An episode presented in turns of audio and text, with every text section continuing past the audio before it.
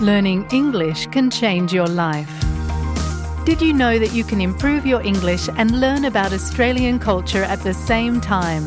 With the SBS Learn English podcast, you'll become more confident using Australian expressions in your everyday life. Each episode is around 10 minutes long, so they are easy to fit into your day. You'll love learning English with SBS Learn English. Listen wherever you get your podcasts.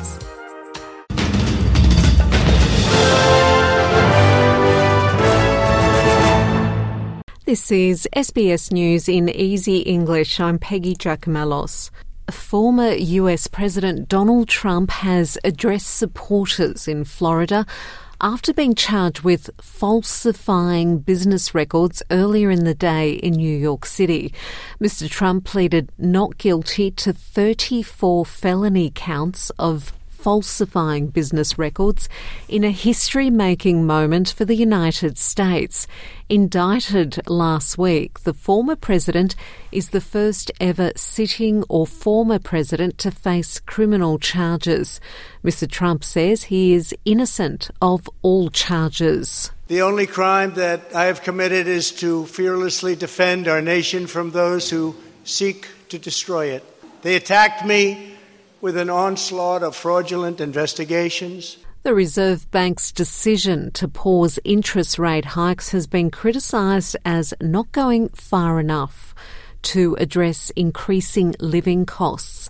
After 10 consecutive rate rises, the RBA decided to hold interest rates steady to see how the economy would respond. Deputy Liberal leader Susan Lee says more needs to be done to address the rising cost of living. Unfortunately, there is no reprieve from a continually rising cost of living, something that everyone is experiencing when they go to the supermarket, when they open their power bills, when they consider how they're going to get their family budget through this winter, and whether in fact they're going to have to choose between heating and eating. A world first study led by Australian researchers has found immunotherapy could benefit more children with cancer than previously thought.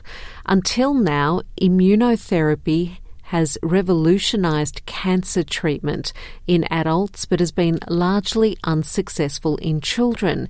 Immunotherapy is a type of cancer treatment that harnesses the power of a patient's own immune system, alerting their immune cells to find and destroy cancerous cells.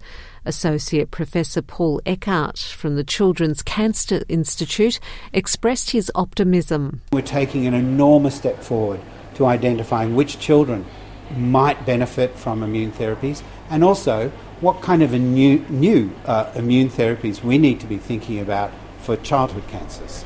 US President Joe Biden has held a meeting with his science and technology advisors to talk about artificial intelligence.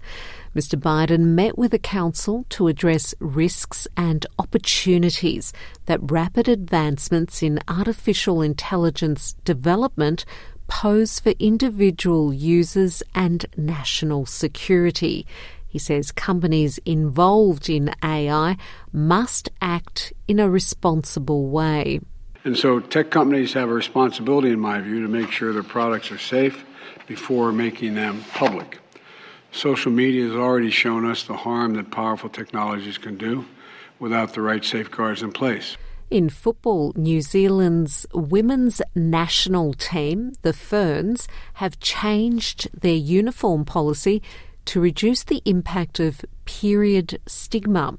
The uniform of white shorts will be replaced with teal blue shorts at the Women's World Cup. New Zealand is co hosting the tournament with Australia from July the 20th to August the 20th. More female athletes across different codes have been pushing for white uniforms to be replaced with dark colours to respond to period stigma. And that's SBS News in Easy English.